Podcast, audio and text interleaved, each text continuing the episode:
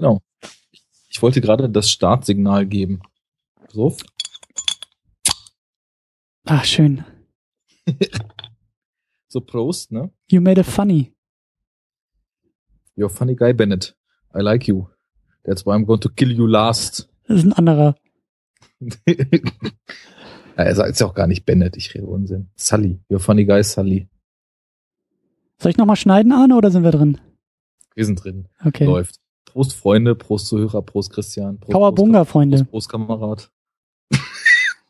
Ein Kumpel von mir hatte mal, ich weiß nicht, wo er die her hatte, der hat sich mal ein Turntable gekauft, weil er dachte, er könnte damit scratchen, bis irgendwer ihm mal erklärt hat, dass man für sowas auch einen Mixer braucht, um halt die sprichwörtlichen Cuts zu machen.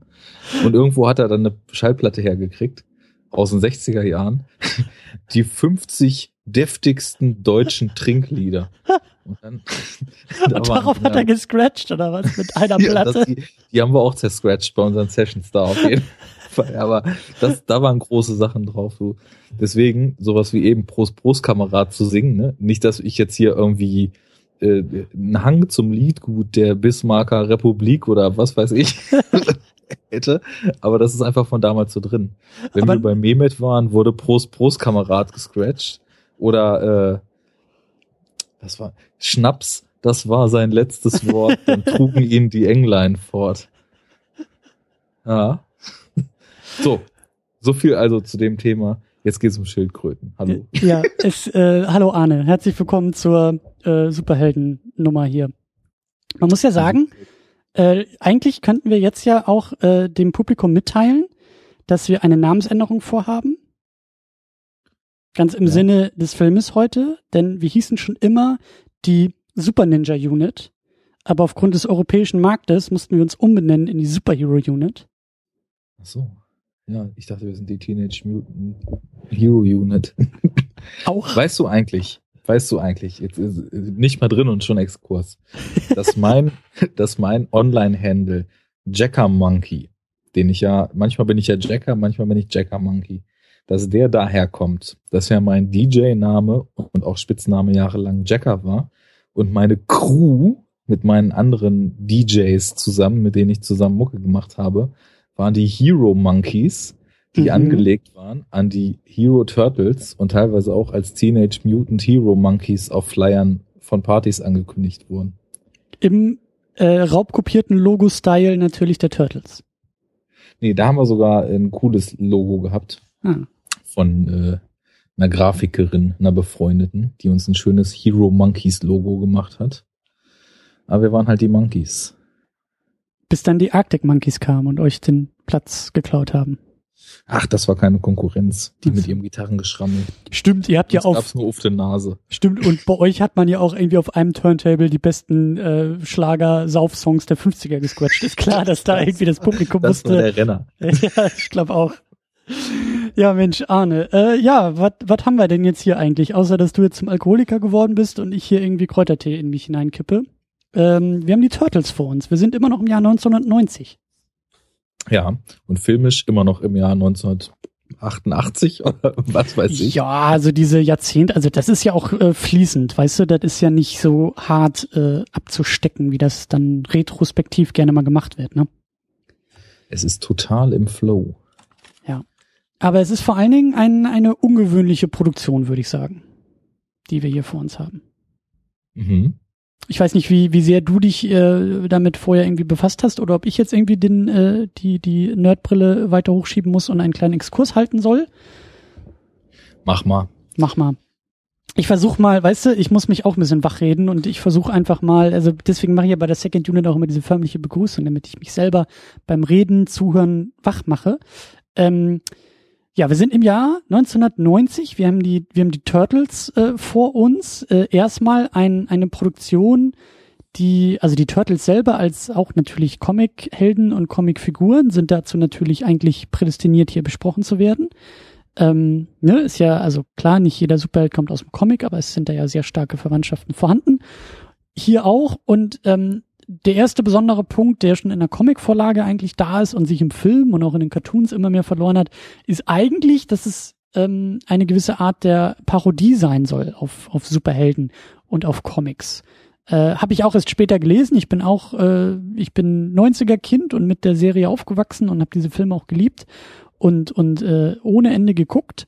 Aber ähm, die Comic-Wurzeln äh, habe ich mir selber nie direkt erschlossen und dann auch so in der Sekundärliteratur erst erfahren, dass die Turtles eigentlich als ja Reaktion, als Parodie auf etablierte Comics äh, der Zeit eigentlich, also Anfang der 80er, Mitte der 80er sind sie, glaube ich, entstanden und äh, waren so ein bisschen irgendwie so auf die Strömung der Zeit äh, ja eine Art Referenz. Also besonders wohl auf Daredevil und auf die X-Men, glaube ich, in der Zeit. Und ähm, waren eigentlich, ich habe mir auch noch so ein, so ein Making-of hier auf meiner DVD angeguckt, was übrigens unfassbar 90er war. Es war irgendwie so ein Making-of, was glaube ich irgendwie zum, zum zweiten, also in Vorbereitung auf den zweiten Teil irgendwie rauskam. Und mit diesen typischen, total überbetonten Stimmen, die dir erklären, wie die Turtles entstanden sind. Und Oh egal. mein Gott. Auf jeden Fall äh, furchtbares Ding, aber ganz interessant, weil eben äh, ja Parodie, also Reaktion, Parodie, Kommentar eigentlich auf das, was wir hier ja auch filmisch irgendwie als Genre rausarbeiten wollen. Äh, wäre, glaube ich, interessant mal zu gucken, ob wir das im Film vielleicht auch finden, ob das vielleicht auch Aspekte sind, die im Film vielleicht kleiner sind oder ja stiller sind, aber vielleicht auch vorhanden sind. Und der zweite Punkt, das ist halt eine, wenn man so will, eine Independent-Produktion, weil eigentlich kein großes Filmstudio der Zeit diesen Film aufgreifen wollte. Ja, ähm, also erstmal zu den Origins. Ich meine, für mich, äh, mein Hang zu den Turtles und meine Verbindung zu den Turtles nahm halt auch so in der ersten Hälfte der 90er ihren Lauf. Und ich lernte die Turtles auch in gezeichneter Form kennen, allerdings im Bewegtbild. Also für mich war der Mhm. Zugang zu den Turtles auf jeden Fall die Zeichentrickserie. Und Actionfiguren war? Das weiß ich gar nicht. Das muss eigentlich so gewesen sein. Also ich weiß, ich hatte so ein paar Wrestling-Figuren und Turtles. Doch, klar, klar, klar. Donatello mit dem Stock, den konnte man so in die Hände reinklicken. Aber hattest du auch Ja. so ein Turtle-Mobil? Nee, nur die Figuren. Und die habe ich dann auch in meinem WWF-Catchring gegen Macho Man Randy Savage antreten lassen. Ja, Wrestling-Figuren hatte ich, glaube ich, damals auch. Bei mir war es aber eher der Undertaker. Ja, der war auch groß. Hm. Im wahrsten Sinne des Wortes. Naja, also daher kannte ich die und die Comic Origins, die waren mir nie so bewusst. Ähm, ich habe den Film dann auch irgendwann gesehen und dachte halt damals so, ja, das ist jetzt ein Film, den den es anscheinend wohl gibt, weil es die Zeichentrickserie gibt. Das interessiert einen ja auch mit, keine Ahnung, wie alt ich da war, zehn oder was nicht, was da vorher gewesen ist, was danach kam, wie auch immer. Mhm. Und äh, das hat sich dann Jahre später erst erschlossen. Aber dieses Parodistische äh, ist ja witzig, dass wir das jetzt eigentlich schon so fast das zweite Mal hier in der Sendung haben, weil ich meine, bei Howie, der ja auch in unseren Augen kein Superheld war, Stimmt. aber eben auch aus einem Comic-Universum kam, hat man ja auch dieses Augenzwinkernde, was vielleicht halt auch so ein bisschen als Kommentar funktionierte oder als Comic vielleicht noch besser als denn in der Filmform. Und jetzt bei dem Film hier, Wobei aber Howard, glaube ich, nicht so sehr Parodie auf Superhelden war, sondern eher so eine, so eine Satire, also eine allgemeinere Satire, glaube ich, irgendwie war oder sein sollte. Also in, in, in Comicform, glaube ich. das kann gut sein. Also du hast ja damals nur gesagt, dass in den Comics der Howard jemand war, der einfach immer mal so auftauchte und auch lang keine eigene Serie hatte, sondern mehr so als ein Objekt der ironischen Brechung auch in den Comics funktioniert hat. Und Ja. ja, jetzt bei den, bei den Turtles hier, ähm, hast du denn da so irgendwelche konkreten Hinweise, irgendwelche konkreten Anhaltspunkte, irgendwelche konkreten Ausschnitte, Ähm, die in die Richtung gehen? Leider nicht allzu konkret. Ich habe mich da jetzt auch nicht noch weiter irgendwie reingearbeitet, aber ähm, es war wohl, ähm, also also ein, ein, eine konkrete Anspielung ist wohl irgendwie, dass äh, Meister Splinter, ähm, also der Name Splinter, eine Anspielung, glaube ich, irgendwie auf eine Figur aus Daredevil ist, weil ich glaube, da heißt irgendwie der der Großmeister von Daredevil heißt, glaube ich, Stick oder sowas. Und Splinter, also der Splitter, ist natürlich eine kleine Form des Stocks, so. ähm, Ich glaube, die Bewaffnung, also dass, dass die Turtles irgendwie so mit ihren, mit ihren, weißt du, Schwert und Stock und so eher diese, diese, diese, ja, was sind denn das? Halt eher so diese, Straßengang-Bewaffnung haben, war, glaube ich, echt auch so ein Ding, was irgendwie, also ne, der Devil hat ja, glaube ich, auch so diesen Blindenstock da, mit dem er irgendwie hantiert und, und ich glaube, die X-Men irgendwie auch und Wolverine und sowas irgendwie, also so dieser, dieser, ja, auch irgendwie diese, diese, diese Samurai-Ninja-Ästhetik haben sie da, glaube ich, irgendwie aus diesen Comics auch so ein bisschen rausgegriffen. Und eigentlich sollte das auch eher, also so hatten sie es halt in dieser Dokumentation auch so ein bisschen beschrieben, es waren wohl irgendwie zwei Typen, die die Turtles irgendwie so erfunden haben und gestaltet haben und das war irgendwie auch nur so, ich glaube auch eher erfolglose Independent Comic Artists, die halt einfach nur irgendwie bei zu viel äh, Schrottfernsehen und Alkohol und irgendwie schlechten Essen, glaube ich, einfach irgendwie sich gegenseitig ein bisschen belustigen wollten und dann halt diese, diese Schildkröten gemalt haben. Oder erst eine Schildkröte, glaube ich, so im Ninja-Look und irgendwie mit Maske und die Masken sind ja auch total bescheuert eigentlich und äh, irgendwie mit Schwertern und sowas und dann, äh, also dann, dann ist so ein bisschen so dieser Ball irgendwie ins Rollen wohl gekommen und wurde dann halt, äh, glaube ich, irgendwie auch gedruckt und war eben sehr schnell sehr erfolgreich und also was ich eben immer gehört habe, ist so, dass die Comics auch so ein bisschen das soll jetzt nicht irgendwie, ähm, ich mag dieses Klischee nicht, aber die Comics sind, glaube ich, auch noch so ein bisschen erwachsener eigentlich. Also so ein bisschen brutaler und so ein bisschen, ja auch, glaube ich, im Meta-Level noch ein bisschen anders angelegt. Und dann ist aber sozusagen diese ganze,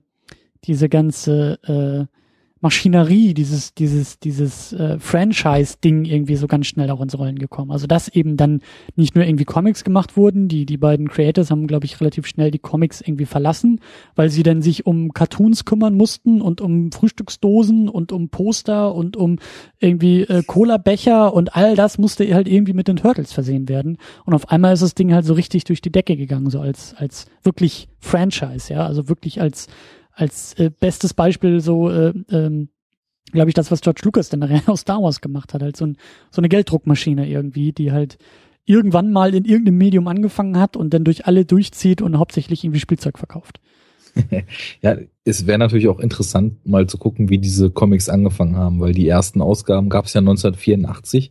Das ist ja sogar noch ein bisschen bevor naja, zumindest so die Meilensteine dessen, mhm. was man so als den Ursprung dieser ganzen Dark Age Phase 86 eben, also mit Watchmen und Dark Knight Rises, äh, Dark Knight Returns und so weiter, ähm, so sieht, das war ja noch davor und ich habe nur gelesen, dass die Comics ursprünglich halt einen sehr weirden Charme wohl hatten, aber halt auch schon so in diese düstere Richtung gegangen sind, ne, so mhm. schon so ein bisschen Comics der 80er mäßig.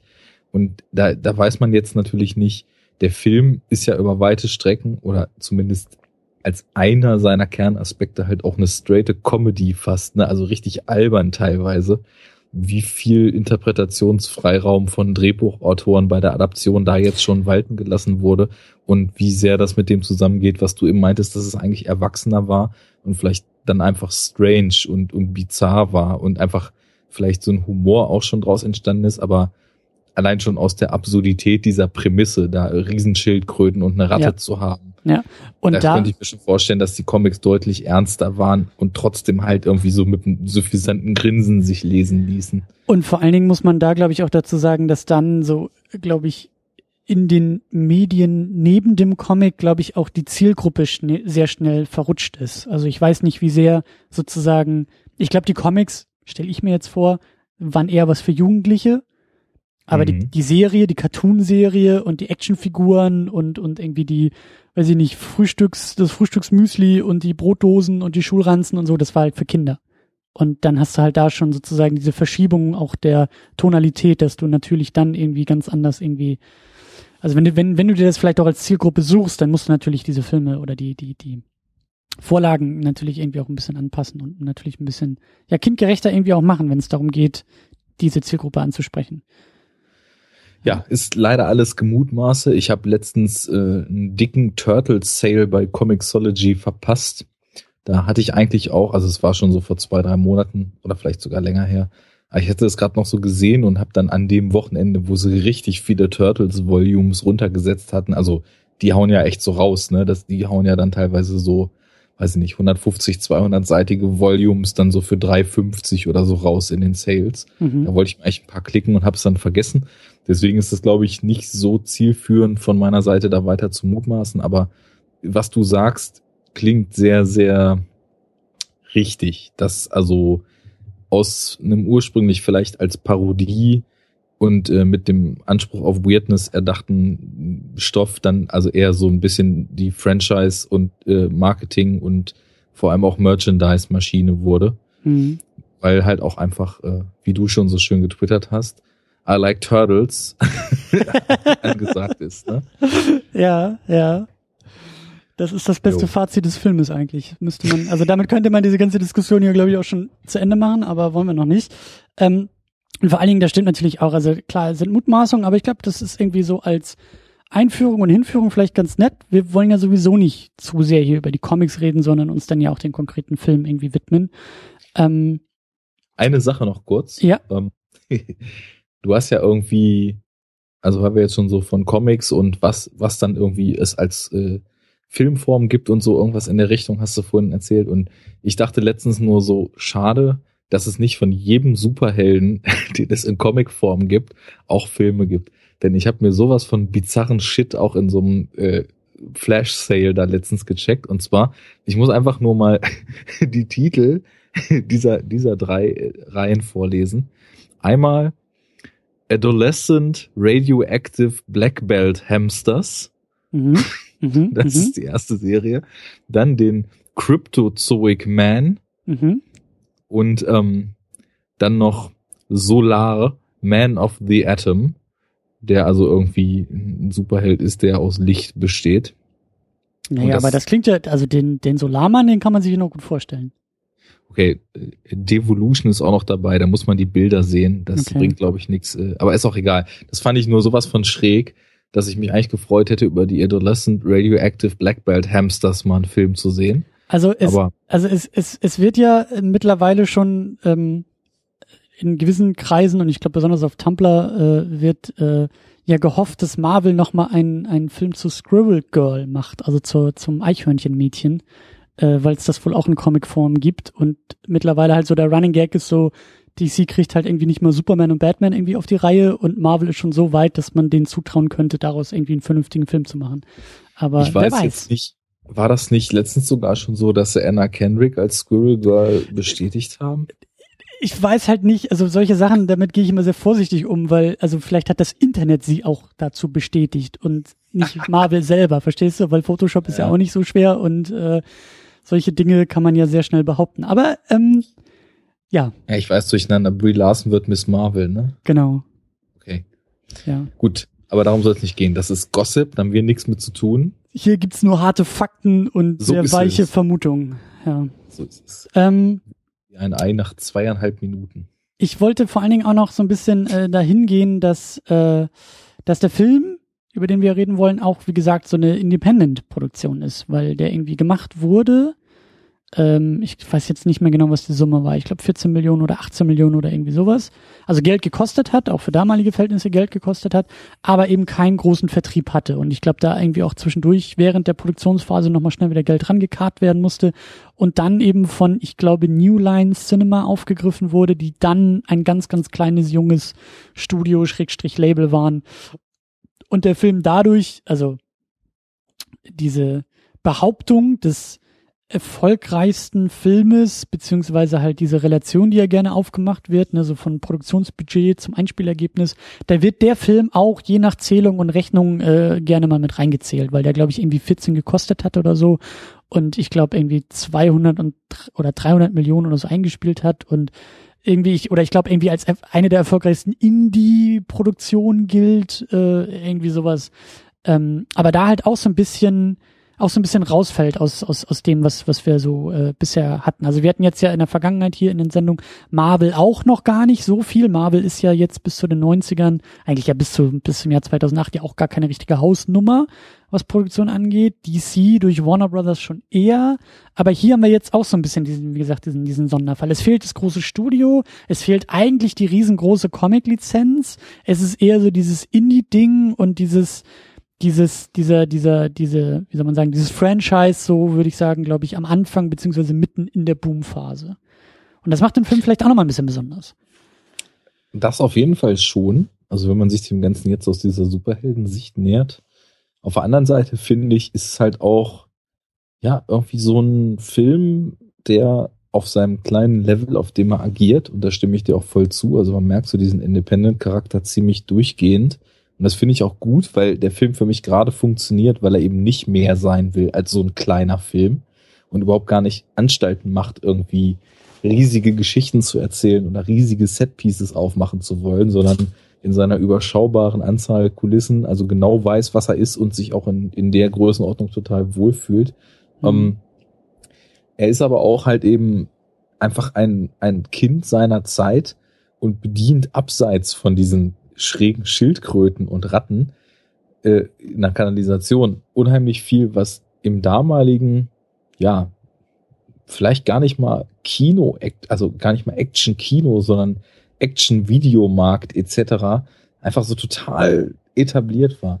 Wie New York aussieht in dem mhm. Film allein schon, ist so ein, ich meine im Endeffekt, da hätte uns halt auch aus der letzten Sendung der Darkman einfach mal so quer durch die Kulisse laufen können. Oder Batman. Oder Batman, genau. Wobei Batmans Welt ja noch ein bisschen verfremdeter ist und noch so ein bisschen mehr ins Gothic äh, Horror-mäßige so von den Kulissen schon abdriftet. Aber, Aber würde hier St reinpassen. Er würde, glaube ich, in diesen Film, wie du sagst, zumindest einmal durchs Bild laufen. Das wird nicht so sehr auffallen. Genau, ich. von der Stimmung von eben der Stimmung, schon, ja. weil es ist dieses typische äh, 80er Jahre Stadt als Moloch New York Bild, wo alles dreckig ist und wo auch von vornherein es geht ja damit los, dass man sieht, wie die Foot Gang quasi die ganze Stadt unterjocht und beklaut und alles, was nicht nied- und nagelfest ist, mitnimmt und Leute verprügelt und so weiter.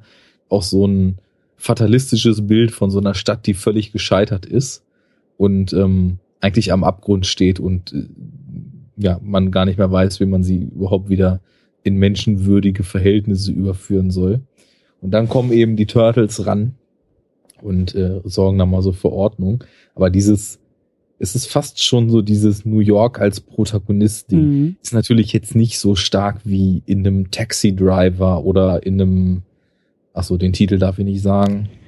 Piep mit Charles Bronson als wilden Bürgerwehrschützen oder irgendwas in der Richtung halt.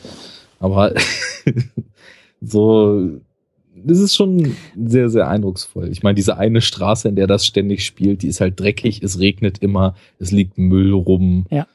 Lass uns, lass uns das nochmal ein bisschen aufdröseln, weil ich finde, das sind, äh, das ist, das ist ein großer und ein wichtiger Punkt, der auch so in dieses, äh, ja, also der sich, glaube ich, in mehrere aufteilen lässt. Also, was ich da so raushöre, ist eben noch einmal eigentlich diese, es gibt keine richtige Definition dafür, das ist klar, aber irgendwie sie auch diese, diese, diesen Indie-Film, Charakter, Indie-Film-Ästhetik irgendwie. Also ich habe nämlich auch das Gefühl, dass, dass hier in dem ersten Teil ja, New York als Protagonist halt wirklich funktioniert und wirklich auch über Set und über, über Beleuchtung und wie du sagst, Regen. Also es wird mit Atmosphäre gearbeitet und es wird über Atmosphäre eine Stimmung aufgebaut. Und ich finde, irgendwie auch noch so ganz leicht das, was wir damals bei Richard Donners ersten Superman gesagt haben, diese Wirklichkeitsnähe oder dieses, ne, dieser, dieser, diese Glaubwürdigkeit dessen, was wir da sehen. Die trotz Fantasy, Abgedrehtheit und Typen da in Gummikostümen durch die Gegend und machen da irgendwie Salto und futtern Pizza so. Das ist natürlich alles nicht echt. Aber es wirkt irgendwie relativ echt. Es ist glaubhaft. So geht es mir zumindest hier. Und ich habe das Gefühl, dass der Film selbst sich ernst genug nimmt für die ganze Sache. Das wollte und das ich gerade auch sagen. Und das ist der Punkt, wichtig. nämlich im Vergleich zu den Fortsetzungen, die wir eigentlich, wenn wir mal gucken, um vielleicht, wo wir am Ende auch in dieser Diskussion äh, äh landen, weil eigentlich wollte ich die Fortsetzung nicht weiter besprechen. Äh, kommen wir wie gesagt, glaube ich, am Ende nochmal genauer hin, warum vielleicht oder warum vielleicht doch nicht und so.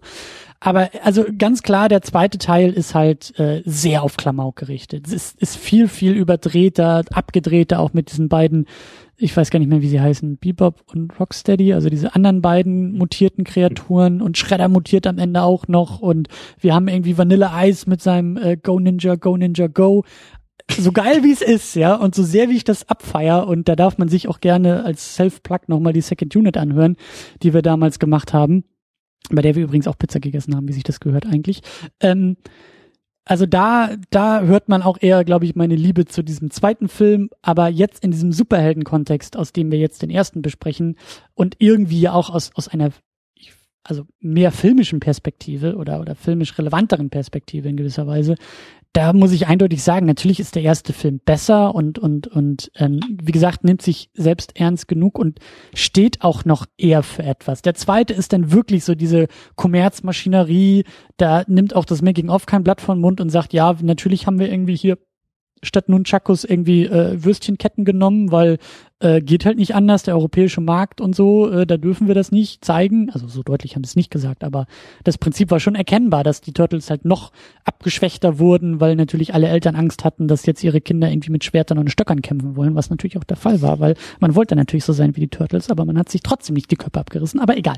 Was ich sagen wollte ist, der erste Film hat irgendwie noch so diesen Indie-Charakter, hat irgendwie auch noch so ein fühlt sich auch noch so ein bisschen so an, als ob da jetzt nicht irgendwie die großen Finanziers dabei sind, die da irgendwie noch reinreden und sagen, wir wollen das aber hier irgendwie in, in den großen, breiten Kindermarkt drücken, sondern das hat noch so eine schöne Balance, nimmt sich noch ernst und kann am ehesten noch aus dieser Turtles-Reihe und vor allen Dingen auch im Vergleich zu dem Michael Bay-Quatsch, der da nachher noch kam. Also ich finde, dass wir die Diskussion, die wir hier an Superheldenfilmen führen, durchaus wenn wir sie an Turtles irgendwie führen wollen, dann an diesem Film. Ich muss ganz ehrlich sagen, dass ich da so wie ich vor diesem Rewatch jetzt zu Turtles 1, den wir jetzt hier besprechen, eigentlich auch gar nichts mehr hätte sagen können, weil das unfassbar lange her ist. Zum dritten, den habe ich nie gesehen und den zweiten, den habe ich mal gesehen, aber das war's auch. Also ich weiß nämlich, dass ich Bebop und Rocksteady mal in Realversion gesehen habe. Mhm. Das ist aber die einzige Erinnerung, die ich daran habe. Also ich könnte da überhaupt nichts zu sagen. Ich musste auf alles, was du zu dem Film zu sagen hast, blind vertrauen. Was ich natürlich aber, tue. Aber Vanilla Ice? Ja. Turtles Rap? Ich kenne das Lied, aber ich weiß nicht mehr, wo das im Film vorkam und welche Rolle er da gespielt hat. Keine Ahnung. Ja, er war der, er war der Gangster-Rapper auf der Bühne. Das war, das war kurz vorm großen Finale. Die Turtles irgendwie sind an so einem Pier, glaube ich, irgendwie am Wasser, weil da irgendwie die Bösewicht und irgendwie Geheimversteck oder sonst was und auf einmal crashen sie irgendwie ein Vanilla-Eis-Konzert, was er natürlich auch so 90er-mäßig vor halt ganz vielen 90er-Kindern gegeben hat. Und ähm, was macht Vanilla-Eis? Freestylen und macht den Turtles-Rap irgendwie live vor Ort, während sie irgendwie durch die Meute sich kämpfen und irgendwie Breakdance und Kampf verbinden und also es ist höchst absurd. Höchst absurd. Ja, ich frisch das mal auf bei Gelegenheit. Mach äh, das. Aber vorher halte ich mich mit solchen Themen erstmal zurück. Um das nochmal zu ergänzen und abzuschließen, was du eben meintest.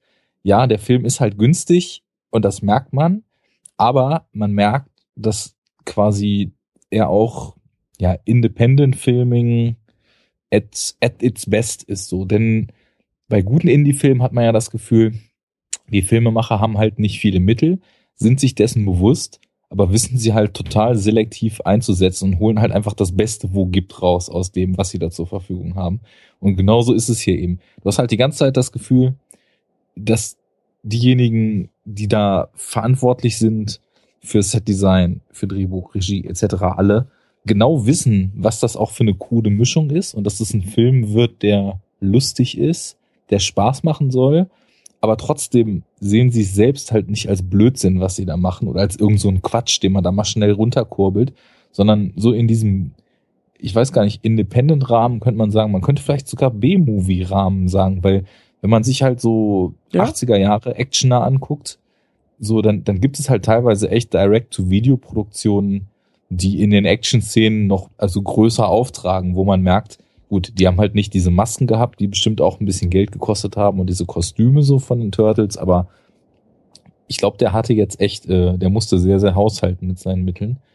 Und ja, das merkt man. Also ich finde halt schon, dass da Liebe drin steckt und ein sehr starkes Bewusstsein dafür, was man da eigentlich tut. Ja. Und irgendwie auch, ähm, ja, durch dieses düstere New York, durch dieses Setting, ähm, auch so eine Sache, ich meine, ich war in den 90ern oder 80ern halt nie in New York, also in den 80ern großteils noch nicht mehr auf der Welt.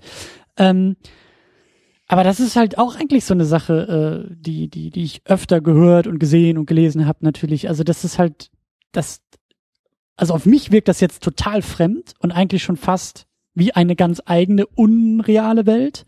Aber so, so ähnlich sah es ja in den 90ern, 80ern in New York aus. Also New York war ja wirklich auch, auch wie du ja gesagt hast, Taxi Driver, es war ja mal dieses Höllenloch, wo eigentlich äh, Kriminalität und und und äh, Unterwelt äh, durch die Straßen marschierten und die Straßen beherrschten so ungefähr. Und und deswegen ähm, finde ich das eigentlich auch ganz ganz also dieses New York zum Beispiel, was wir jetzt hier sehen, ja, mit den Turtles, durch die Turtles und die Turtles als Reaktion auf dieses New York, ist zum Beispiel ein ganz anderes New York als das, was wir zum Beispiel nachher bei Sam Raimi mit seinem Spider-Man sehen.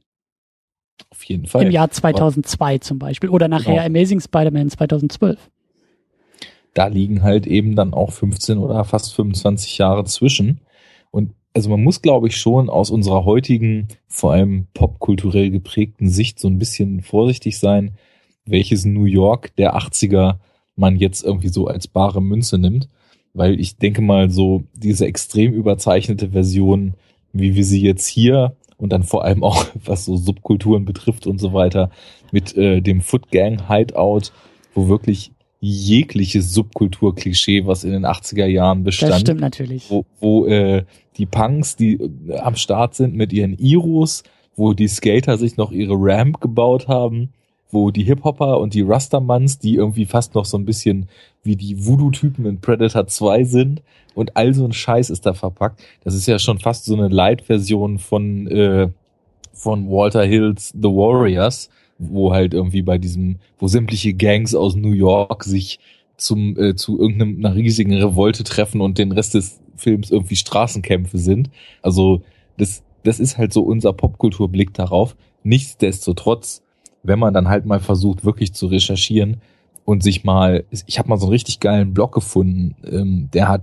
also wirklich aus den 70ern bis in die 80er rein Fotos aus New York. Einfach nur äh, die verschiedenen, die, also aus allen mhm. Bereichen dieser Five Boroughs, wie man es ja nennt, so, ne, ähm, halt wirklich ähm, teilweise in dem, was damals noch richtig harte Ghettos waren, bis nach Manhattan rein. Und diese Stadt war einfach krass verranzt. Das kann man nicht anders sagen. Und das ist dann tatsächlich so diese, äh, was da für Figuren rumlaufen und was die treiben. Ich glaube, das ist sehr verzerrt durch das, was wir eben so aus aber wie es aussah und wie es sich vielleicht angefühlt hat und diese Bilder, die man sieht und fast das Gefühl hat, man kann diesen latenten Gestank, der da überall herrscht, weil die Mülltonnen ja, alle ja. umgekippt sind und der Schmodder in den Ecken liegt. Ja.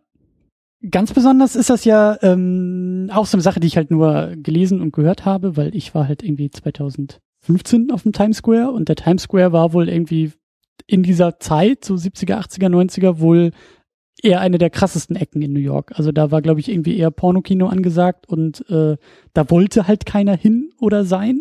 Und heute ist es halt irgendwie größte, eine der größten Touristenattraktionen so. Also und sicher und safe und eben nicht mehr irgendwie der Drogenverschlag und so, wie es wie es vielleicht früher irgendwie der Fall war. Ja, ich meine äh, Queens war früher halt auch irgendwie so voll von irgendwelchen Projects, ne, wo die Drogendealer und die Nachwuchsrapper sich äh, umgetrieben haben. Die Rebels.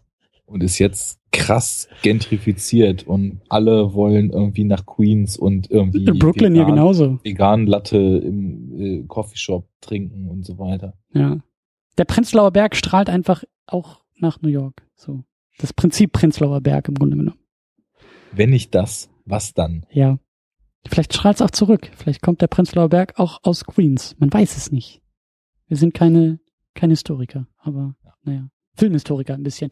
Ähm, ja, New York, wie gesagt, äh, äh, eigene eigene Stimmung, eigenes Flair, eigene eigener Charakter in diesem Film und macht ihn, wie gesagt, dadurch irgendwie noch mal ein bisschen anders als eben so in den Fortsetzungen und vielleicht auch in anderen Superheldenfilmen, wo man vielleicht gar auch gar nicht so sehr, also klar, wir haben schon darüber geredet, Batman, ähm, Gotham City, Tim Burton hat das verstanden, das Prinzip, dass auch der Schauplatz in diesen Superheldengeschichten ein eigener Charakter sein kann. Ich würde sagen, zu einem gewissen Teil auch schon bei Richard Donner mit, mit Kansas und mit äh, Krypton und mit Metropolis, die auch ihren ganz eigenen Flair und Charakter immer hatten. Und hier haben wir das jetzt auch auf einmal wieder. Und ähm, ja, ist auf jeden Fall ein wichtiger ja. Aspekt, würde ich sagen, für diese Art von Film auch. Steve, Steve Barron hat es auch verstanden. Und was ich halt interessant finde, ist, dass du jetzt schon in die Richtung gepusht hast, weil da wollte ich nämlich auch hin. Es ist ja nicht so, dass man hier irgendwas sich als Setting ausdenkt, sondern wir sind eben lang und breit rumgekreist, so dieser Aspekt New York, ähm, auch so damals mit dem Ruf so in den 80ern, dass es halt so ein totaler Kriminalitätsschmelztiegel ist, wo einem alles passieren kann und man geht nicht in Central Park nachts, weil man da abgestochen wird und so. Ich finde, da passt es halt voll gut rein, dass man so als Setup dieses Films hier dann eben diese neue, alles Dagewesene, nochmal toppende, krass gefährliche Gang, die die ganze Stadt überspannt und ja. total für Chaos sorgt, sich eben ausdenkt. Das, das passt halt schon in all der Überzeichnung organisch da rein und fügt sich mit dem Setting irgendwie zu so einer Einheit zusammen. Es passt gut zusammen und insofern ist es halt auch nicht beliebig. Ein schöner Ansatz. Ja, und, und dann, weißt du, und das ist das Schöne eigentlich ja hier, dann finde ich, gerätscht dann aber auch wieder diese ganze Parodie rein. Also in dieses äh, reale Setting und in diesen wie du so schön gesagt hast, Kriminalitätssumpf, ja, auf dem man irgendwie nicht äh, nachts auf offener Straße irgendwie ertappt werden will. In den wird dann halt klar diese Footgang reingeworfen, die eigentlich auch eher so ein bisschen, äh, wie du so schön gesagt hast, ja, diese ganzen Subkulturen sehr äh, eigen verbindet, aber eben natürlich auch die Turtles. Also die Origin Story der Turtles, die ist in, im besten Sinne des Wortes und, und, und aller Bezeichnungen äh, comichaft. Also das sind halt einfach Schildkröten, die dann durch so ein grünes Glibber wabern und auf einmal mutieren und äh, anfangen zu reden und dann ist da die Ratte, die in ihrem äh, Kämmerlein dem Meister irgendwie die Moves nachgemacht hat und das ist natürlich alles bekloppt und bescheuert. Das ist auch so geil, weil dieses radioaktive grüne Glibberzeug halt auch so einfach in der Kanalisation liegt und irgendwelche Schildkröten da drin rumkriechen und dann zu den Turtles werden. Ja. Das ist so diese befreit albern, bekloppte Art und Weise, die ich aber auch irgendwie so mit 80er Kino verbinde. Das hättest du halt schon so Ende der 90er oder Anfang der Nuller nicht mehr machen können. Ich weiß halt auch nicht, ob die neuen Turtles-Filme funktionieren. René meinte bei uns im Podcast mal eher weniger. Und ähm, ja, das, ist so bescheuert, das ist so naiv und dann liegt da halt irgendwie radioaktives Zeug in der Kanalisation rum und da klettern diese Schildkröten halt durch und mit Splinter, was du eben erzählt hast, ist genauso herrlich. Also ja, da, da, da funktioniert als Setup sowas ganz Bescheuertes und setzt so einen Alternativton zu dieser relativ düsteren Welt. Und der wird halt in so einer Koexistenz, die eigentlich kaum funktionieren kann, total on point auch den Rest des Filmes so durchgezogen. Mit One-Linern, mit Sprüchen, ja. mit Humor. Ja, und das, es, es wird auch nicht weiter in Frage gestellt irgendwie. Es wird halt hingenommen, was irgendwie absurd ist. So. Die ja, Turtles genau. sind halt dann irgendwie auch da. Also das ist halt dann nicht irgendwie, weiß ich nicht, es wird halt nicht irgendwie auf einmal irgendwie die, die Regierungsverschwörung, die herausfinden will, wer die Turtles sind und dann müssen die sich vor irgendwelchen geheimen Experimenten schützen oder so ein Quatsch. So, nee, es sind halt einfach, weißt du, Turtles. Pizza fressen und One-Liner raushauen und ich zum Beispiel ja auch, äh, Casey Jones ist ja eigentlich auch ein total absurder, ja, ja, äh, total. Äh, absurde Figur, die halt irgendwie mit, mit allen möglichen äh, Ballsportarten Besch Beschlägerung irgendwie rumläuft und das sozusagen die Superkraft ist, weil sie sich halt dann irgendwie auch im Finale so lange vermöbeln lässt, bis er dann irgendwie zusammenbricht und einen Golfschläger findet und das zum großen Triumph führt. Weißt du, das ist so, das ist halt auch bekloppt und absurd, aber es macht halt Spaß und das ist auch ja, vor, wieder. Vor allem, ja. Es gibt ja auch eigentlich nur drei Parteien in dem Film. Es gibt einmal die Turtles, die halt am Anfang eigentlich außer jugendlichem äh, ja, jugendlicher Frechheit eigentlich gar keine Motivation haben. Dann gibt's Shredder und die Foot Gang, die halt böse sind, weil sie böse sind. Und dann gibt es halt eben noch äh, anfangs Casey Jones, der sich irgendwie eigentlich das nicht bieten lassen wollte, von dem einen der Turtles aufs Maul zu kriegen. Und ja, die, die finden dann zusammen und dann gibt's eigentlich nur noch zwei Parteien. Und das interessiert auch keinen drumherum. Also ich meine, es wird zwischendurch ja mal so angedeutet, dass das Medieninteresse auch daran wächst, was da passiert.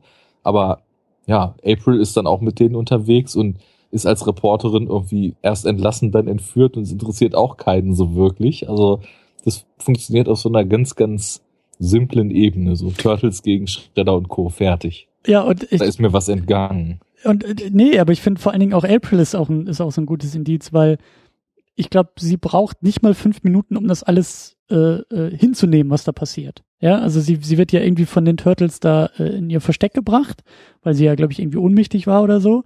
Und dann wacht sie da auf und natürlich so dieses ganze, weißt du, die Checkliste wird abgehakt. Ja, sie schreit erstmal, weil sie alle dann sieht und dann sieht sie Splinte auch noch und fürchtet sich vor der Ratte und denkt, sie träumt und das dauert aber alles nicht lange, bis sie dann irgendwie bei denen auf der Couch sitzt und sagt, okay, alles klar, wie können wir Schredder jetzt irgendwie besiegen und wie können wir die Welt retten? Also das ist so, weißt du, und das meine ich halt auch, das ist das befreiende Comichafte an dem Film. Das wird jetzt ja. kein allzu tiefes, ernsthaftes Drama, was versucht irgendwie, also es geht also das ist, das ist auch wieder so eine Gratwanderung. Natürlich geht es auch um etwas. Und es ist alles irgendwie motiviert und macht diesen Film, finde ich, eben auch noch besonders im Vergleich zu den Fortsetzungen so wertvoll. Es ist halt nicht einfach nur alberner Quatschkram, sondern es sind schon unterschiedliche Charaktere und es passieren auch in gewisser Weise so ein paar Wandlungen. Ja, der Dickkopf, der muss irgendwie auch mal lernen, einzustecken und irgendwie der Anführer muss lernen, seine Gruppe irgendwie weiterzubringen und so jeder hat da so irgendwie so ein bisschen so sein Teil dabei und der Film nimmt das alles, wie gesagt, auch einen Tick ernster, als das eigentlich müsste, aber es funktioniert dadurch sehr, sehr gut und das verliert sich in den Fortsetzungen halt alles komplett und es ist, es ist irgendwie schön, diese Gratwanderung so, so mitzunehmen und mitzuerleben, weil, und das ist vielleicht eine Vermutung, die man in die Zukunft anstellen kann, hier irgendwie ähm, ich weiß nicht, ob wir das vorher schon so sehr hatten, aber ich mag eigentlich hier diesen, diesen, ja, diese Stimmung zwischen Ernst und Spaß. Man kann, ja, man kann eine ernste Geschichte erzählen wollen in einer absurden Prämisse und trotzdem dabei Spaß haben. Und das ist, glaube ich, so eine Sache, wenn ich jetzt mal ganz hochgreifen darf, so bei, bei, bei meinen Thesen. Ich finde, das ist so ein bisschen vielleicht auch das, was, was das Geheimnis der Marvel-Formel in der Gegenwart ist. Das halt also da, da funktioniert's, also für mich, für viele, klar, das kann man auch kritisieren, aber ich finde, dass Marvel da auch diesen Spagat in der Regel sehr, sehr gut trifft. Oh, das, also, ich habe ja gerade so mit den letzten Vertretern dieser ganzen Marvel-Sache schon so meine Probleme, weil ich nämlich gerade finde, dass es am Anfang dieser ganzen MCU-Geschichte, so in den Origins und so, da gab's halt Arcs. Und da stand am Ende des Films halt auch mal eine andere Figur als am Anfang. Und das ist hier eben auf einem ganz, ganz simplen Level total effektiv umge umgesetzt. Also jeder der Turtles hat eine total starke Charakterisierung, hat von seinen Brüdern abweichende Eigenschaften, die man sofort checkt. Also Michelangelo, der Lustige mit dem Plappermaul, Donatello, der Zyniker, der sarkastische Sprüche kickt, äh, Raphael, der, der äh, Einzelgänger, der erst im Laufe des Films lernt, komplett eine Einheit immer mit seinen Brüdern zu bildern äh, und so weiter. Ne? Also es, es ist sofort klar, wie die ticken und am Ende gehen sie halt auch so ein bisschen anders aus der Sache raus und dieses anders aus der Sache rausgehen, das vermisse ich halt so bei den letzten Marvel-Filmen.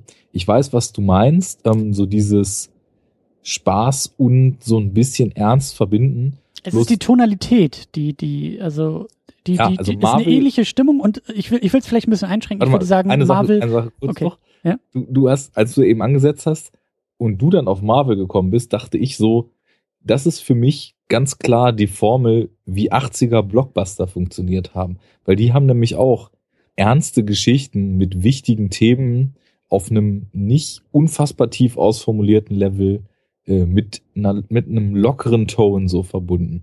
Und hier ist er jetzt noch ein bisschen alberner als locken, locker und ähm, ist aber auch so, also es geht halt um Freundschaft, um Zusammenhalt, um Verlust, um Rache und so weiter. Ne? Das um kommt Pizza. ja alles da rein. Ja, das ist das ernste Thema. Das ernsteste von allen, klar. Und aber im, im Grunde genommen ging uns dasselbe durch den Kopf, weil diesem Ton der 80er Blockbuster oder der klassischen Blockbuster kommt Marvel schon, auch wenn das vielleicht nicht immer geglückt ist, glaube ich, am nächsten heute. Ich würde es, wie gesagt, auch noch ein bisschen einschränken. Ich würde vielleicht sagen, dass sie zumindest darauf abzielen. Ob sie es immer schaffen, ob es immer gelingt, ist vielleicht noch ja. sehr debattierbar. Aber ich glaube schon, dass das eigentlich immer die Absicht ist hinter, hinter, hinter dieser Marvel-Formel ähm, in gewisser Weise. Und schön, dass du das auf die 80er beziehst. Du bist da, glaube ich, eher so der Experte als ich. Ähm, aber es ist eine gute Beobachtung, ja, dass das gar nicht mal, also das, das eher so als eine Errungenschaft, wenn man so will, der 80er, ähm, auch des, des Action-Kinos der 80er halt festzulegen. Gar nicht ja, mal so, so Action-Kino, so ja? Abend, Abenteuer-Kino. Also ich, ich beziehe mich da jetzt schon dediziert so auf wirklich das, was man so Blockbuster nennen würde. Ja, ja. Also ich habe da jetzt irgendwie Indie vor Augen, ich habe die Back to the Future-Reihe vor Augen. Ja. Ähm, ja auch äh, in gewisser Weise vielleicht auch Star Wars. Ja. Was auch mit Episode äh, äh, Episode 5 diesen diesen äh, lockeren Ton hat und äh, Ich würde vor allen Dingen, ich würde vor allen Dingen, glaube ich, so dieses, diesen Begriff Abenteuer mit reinnehmen. Es hat so Ja, diesen, genau. diesen Abenteuer-Adventure, irgendwie so dieses, dieses, ähm, dieses, diese Leichtfüßigkeit, die solche Filme irgendwie mit sich bringen, die bei Marvel, wie gesagt, glaube ich, eher auf der Zielscheibe auch stehen, als, und das soll jetzt keine große Kritik sein oder so, aber ich glaube, da bist du, bist du auch meiner Meinung, DC, das Snyder-Universum, das zielt auf was anderes ab. Das will diese Leichtfüßigkeit gar nicht irgendwie verhandeln, sondern wirklich was anderes machen. Unabhängig davon, ja wie das gut es klappt. Das ist ja das Problem, dass eben jetzt in das eigens aufgemachte Konzept die äh, Suits bei Warner eben Ja. kein Vertrauen mehr haben Ja. und jetzt im Nachhinein versuchen, ihre Filme da irgendwie völlig zu verschlimmbessern, weil ja noch Humor rein muss. Wo ich mich noch erinnern kann, vor anderthalb Jahren ging die Meldung rum auf äh, Screen Crush etc. Die Official DC Statement, our movies won't contain any humor. so. Also es war wirklich so eine DC-Meldung, so unsere Filme werden keinen Humor haben. Und ich dachte mir so, ja, finde ich okay. Also Finde ich auch okay. Also ich bin auch der Meinung, dass, also gerade wenn wir jetzt hier in diesem, in diesem Genre-Kontext unterwegs sind, verdammt nochmal, wenn wir halt hier proklamieren, dass es irgendwie ein Genre ist oder sein kann oder als Genre verstanden werden kann, dann braucht es auch Diversität in dem Genre. Dann kann nicht jeder Film genauso aussehen und sich so anfühlen wie der andere. Und bei Genau. aller Kritik, die ich an die ganze, die, an die ganze DC-Kiste und, und, und das, das Universum, was da aufgebaut wird. Meine Kritik ist nicht, die sind zu ernst oder die sind, die haben nicht genug One-Liner oder Jokes oder so. Das ist, glaube ich, das ist auch wieder so das Problem. Das ist halt eben das, was, wie du gerade auch gesagt hast, dieselben Anzüge in ihrem Komitee und irgendwie aus äh, Excel-Tabellen halt irgendwie rausanalysieren, weil das immer, es wird immer wieder auch gesagt, dass die Filme halt zu ernst und zu trocken und zu humorlos sind. Aber das heißt nicht, dass wir mehr Humor in diesem Film haben wollen. Verstehst du? Das ist eigentlich, das, ist zu komplex, um es halt so einfach irgendwie äh, äh, lösen zu wollen, finde ich. das ist, weißt du, so wenn ich jetzt BVS mir angucke zum Beispiel, wo auf jeden Fall ich mir sicher bin, da war ein Film eigentlich so gut wie fertig und dann hat man beschlossen, Ja. wir machen jetzt nochmal Nachdrehs, wo wir dann nochmal die zehn One-Liner, die äh, Superman nochmal von sich gibt und die zehn One-Liner, die Batman zwischendurch, der halt eigentlich nur so die grimmigste Figur schlechthin ist und dann legen sie dem halt trotzdem irgendwelche blöden One-Liner in den Mund und es passt halt einfach nicht, aber das, das muss man hier jetzt auch nicht endlos ausführen, da werden wir uns noch Stunden und Tage irgendwann mal drüber unterhalten. Das ist halt einfach so, du musst halt deinem Konzept vertrauen. Und auch wenn immer gesagt wurde, das ist zu grimmig, das ist zu düster, es hat ja trotzdem sein Publikum gefunden. Und ich glaube halt so, also ich meine, die Crowd guckt's eh und äh, die Fans sagen halt, ist geil. Ich weiß nicht, ob das halt ein Maßstab ist, aber ist eben so. Ich glaube aber, wenn die mehr Vertrauen in sich selbst und in, ihr, in ihren eigenen Ansatz hätten, oder man die Filmemacher einfach mal lassen würde, weil ich meine, sowas wie jetzt auch mit Air, Ja. ein Film, der irgendwie Ja. ein Filmemacher, der, der tief zynische, teilweise echt schon grenzwertige Filme bis jetzt gedreht hat, den dann halt Suicide Squad machen zu lassen.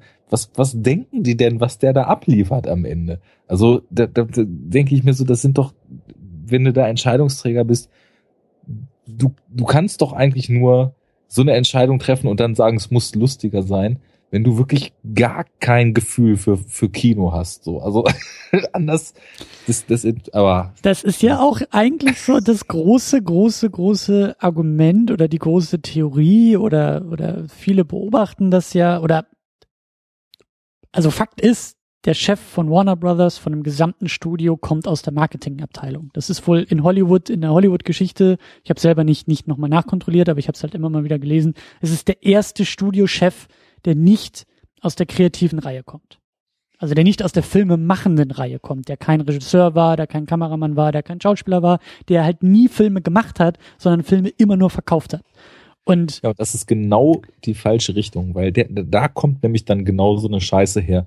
Die Leute finden Humor in Marvel geil, wir brauchen jetzt auch Humor. ja, wir So. probieren da mal so einen Trailer aus, der irgendwie Queen nimmt und irgendwie lustig was aneinander schneidet und dann merkt man, oh, der kriegt irgendwie 50 Millionen Klicks bei YouTube.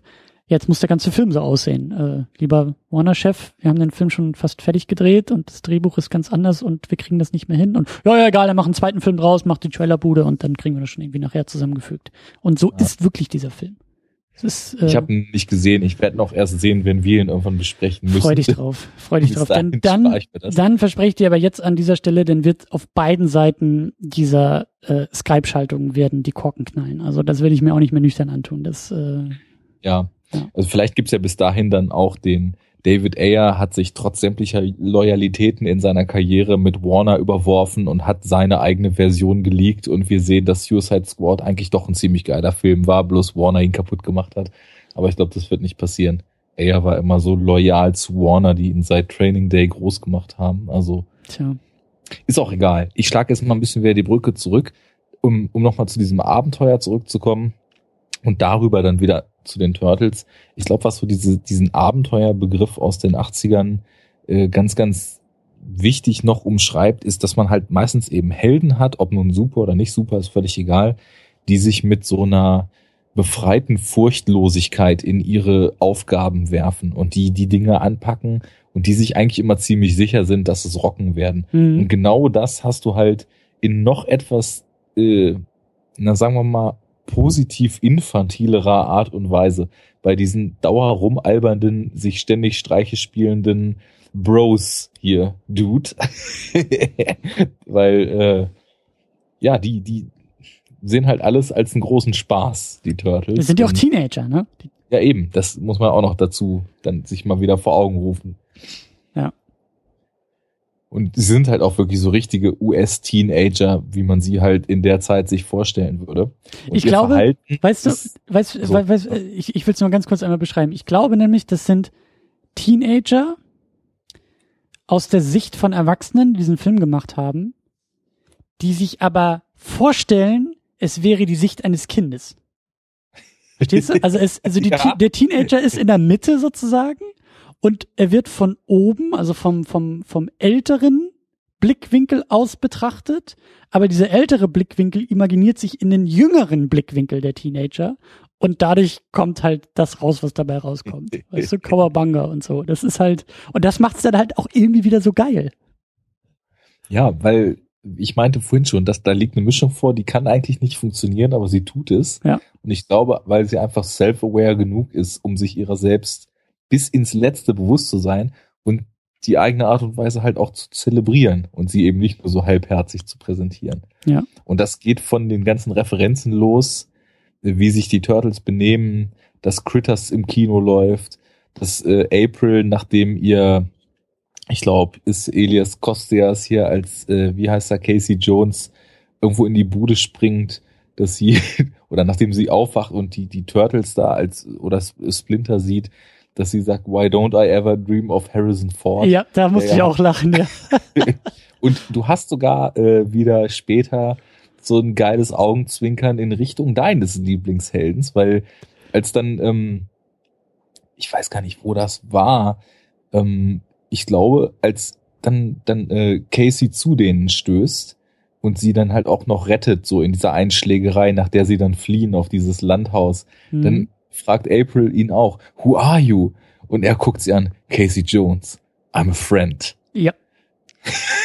Arne, ich bin so unfassbar stolz auf dich, dass du das erkannt hast, dass da bei dir die, die, die Alarmsignale angingen, dass sich da das rote S am Horizont von Gotham City geformt hat, das finde ich großartig.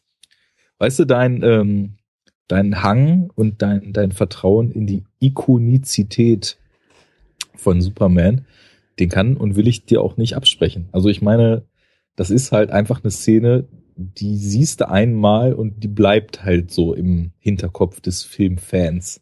Und vor allen Dingen, du verstehst in diesem Moment die Figur komplett. Zwei Sätze. Und du verstehst eigentlich auch die Prinzipien dieses Genres auf einmal, oder? Mhm. Also das ist doch, das naja. ist doch so fundamental. Also das erklärt so viel in diesen wenigen Sätzen. Es, es erklärt diese Inkarnation des Supermans und das, was er ursprünglich in Golden Age Comics und so ausmachte, perfekt. Ja. Ich, also das mit dem ganzen Genre, das ist, da, da würde ich dann jetzt sagen, da wäre die Sicht zu beschränkt, weil das Genre naja. macht mich halt eben auch Für mich, für mich, ähm, also definiert das genauso stark das Genre wie ein Dr. Manhattan, der auf dem Mars riesige Spieluhren bastelt, weil er so entfremdet ja, aufgrund ja. seiner Kräfte von der Welt ist. Äh, aber naja, ich habe auch den Hang zum. Aber, aber das Entscheidende ist, dass selbst der Dr. Manhattan, bevor er sich komplett entsagt, so einen Satz auch hätte sagen können. Verstehst du? Dieses ja. Potenzial ist eigentlich in jeder Figur da. Ob sie irgendwann abdriftet und zum Massenmörder wird oder wie irgendwie äh, der, der Batfleck anfängt, irgendwie die Leute irgendwie niederzumetzeln, ist alles egal. An irgendeinem Punkt kann dieser Satz oder, oder schwingt dieser Satz in diesen Figuren einfach mit. Ob sie den Punkt irgendwann verlassen, ob sie den Punkt niemals verlassen, das ist relativ egal. Ich weiß nicht. Also ich, ich glaube ich, muss ich widersprechen. Okay. Ich meine, so ein gezeichneter Bruce Wayne, wessen Friend ist der denn, außer als Batman Freund seines eigenen gebrochenen Egos? Naja, in dem Moment, wo er irgendwie dem, dem, ähm, dem Jungen, der genauso alt ist, wie er es damals war, als er seine Eltern verloren hat, wenn er diesen Jungen in der dunklen Gasse von Gotham City rettet, indem er das Genick des äh, äh, äh, Taschendiebs irgendwie bricht und der Junge sich umdreht, in Angst und Schrecken versetzt, in den Schatten starrt und zwei leuchtende Augen aus diesem Schatten zurückrufen, I'm a friend. Es würde funktionieren. Na, glaube ich nicht so ganz. Dran. Aber da kommen wir vielleicht auch noch mal irgendwann drauf zu sprechen. Ich freue mich drauf. genau. Egal, ja, schon wieder ein Exkurs und schon wieder ein, eine Fußnote, die wir eigentlich, äh, ja, ja, also was mir in Bezug auf Turtles noch wichtig ist. Erstens, um die 80er komplett zu machen, wir haben wieder ein Lagerhaus als äh, Setting für eine Schlägerei. Ja. Wir haben Skateboards, die sogar in der Kanalisation abskaten mit also feinsten Erinnerungen an Police Academy 4, die da hochkommen und sogar auf dem Skateboard gekloppt wird. Und wir haben vielleicht einen der geilsten One-Liner schlechthin als Schredder am Ende auf dem Dach steht und richtig einen dicken macht, äh, da sa sagt einer irgendwie was zu seinen Klingen und ich weiß nicht welcher Turtle, wahrscheinlich Michelangelo sagt, maybe all that hardware is for making coleslaw. und da lag ich wirklich in der Ecke. Ja, also, ja.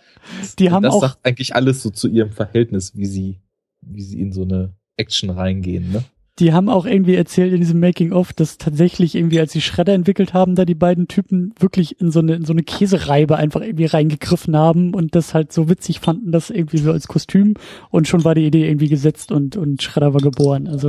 Dieses ganze Kostüm ist ja auch total Schwachsinn, wenn man sich das mal so genau auf der Zunge Hä? Was soll das alles? Das ist Aber spitz und gefährlich und scharf. Das brauchst du beim ja, Kämpfen. Ja. Ist Messe. ja. Ich merke schon, bei dir steigt der Pegel äh, gefährlich und genüsslich. Ja, ich war ja sowieso schon nicht ganz da, als wir angefangen haben. Ja, lass uns, lass uns vielleicht äh, noch auf, auf die Kämpfe nochmal noch mal eingehen. Mir fällt auch gerade ein, aber ich glaube, es ist jetzt auch zu spät. Jetzt, jetzt den Punkt haben wir schon hinter uns. Wir hätten über den Plot nochmal reden können, aber äh, die Turtles retten New York. Fertig. Ähm, Turtles retten New York und The Greek spielt mit Kickermatte mit. The Greek? Ja. Elias Kostias, The Greek aus The Wire. Ich habe The Wire nie geguckt. Der hat was? Ja. Der? ja, und der ist halt so ein eiskalter Gangsterboss in The Wire. Deswegen war das so ein herrlicher Kontrast jetzt. Okay. Casey Jones gone wrong, oder was? Als ja. er nach Detroit gezogen ist, ist auch irgendwie die Moral verschwunden. Nur, äh, wo es wrong war, ne?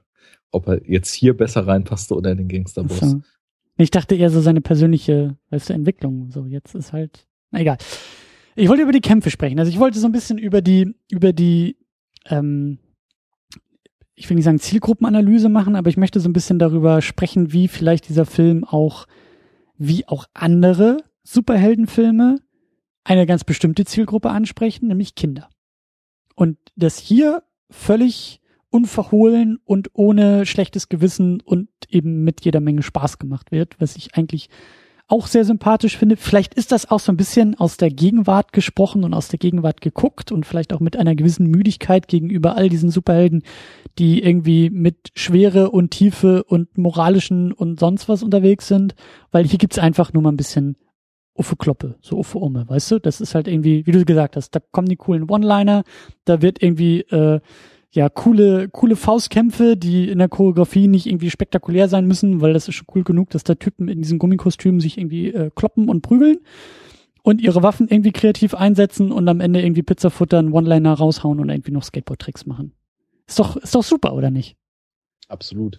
Und vor allem ist auch super, wie extrem gut es aussieht, wie sie in ihren Turtles-Anzügen und mit ihren Masken halt einfach wirklich kämpfen.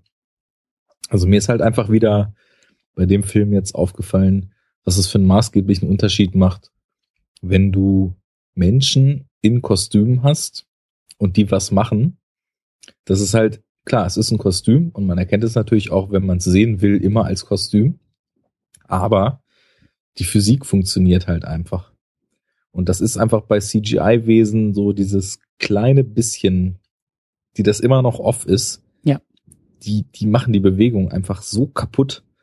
Und deswegen ist es einfach nur so aus ja, Freude an Masken und Effekten und dem Handwerk des Filmemachens auch schon Hochgenuss, diesen Turtles-Film zu gucken.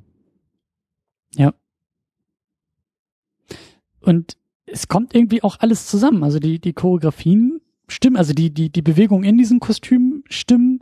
Ähm, die, die, die Anim Animatronics oder was es ist, halt in den Gesichtern ist halt auch relativ aufwendig. Ist ja nicht nur so, dass da jetzt irgendwie so, so Sockenpuppenmäßig irgendwie nur so, nur so zwei Gesichtszustände möglich sind. Und ähm, die, äh, du hast ihn glaube ich auch auf Englisch gesehen, ne? Aber die, die Nachvertonung, mhm. die Synchronisation, also auch die, die Stimmen im Englischen sind irgendwie nochmal, glaube ich, nachträglich irgendwie drauf gesprochen. Und das stimmt halt auch, das funktioniert halt auch irgendwie. So. Da, ich finde, da fällt nichts irgendwie negativ raus. Und wie du sagst, bei den CGI-Dingern. Heute ist es dann doch irgendwie ein bisschen. Ich habe noch mal in, in den Trailer reingeguckt für den für den für diese Michael Bay Turtles. Ähm, ich hatte den ersten davon auch gesehen. Der war jetzt zum Glück nicht so schlimm wie Transformers. Äh, Bay hat die ja auch nicht selber gemacht, sondern nur produziert. Aber es ist schon irgendwie unabhängig von der Nostalgie, die natürlich dabei fehlt und so. Ne? Aber es ist schon es ist schon was anderes. Und es ist schon irgendwie alles leerer und irgendwie weniger, weniger liebevoll einfach, würde ich sagen, sondern wirklich dann so mehr wie das Produkt, was es irgendwie verkaufen soll.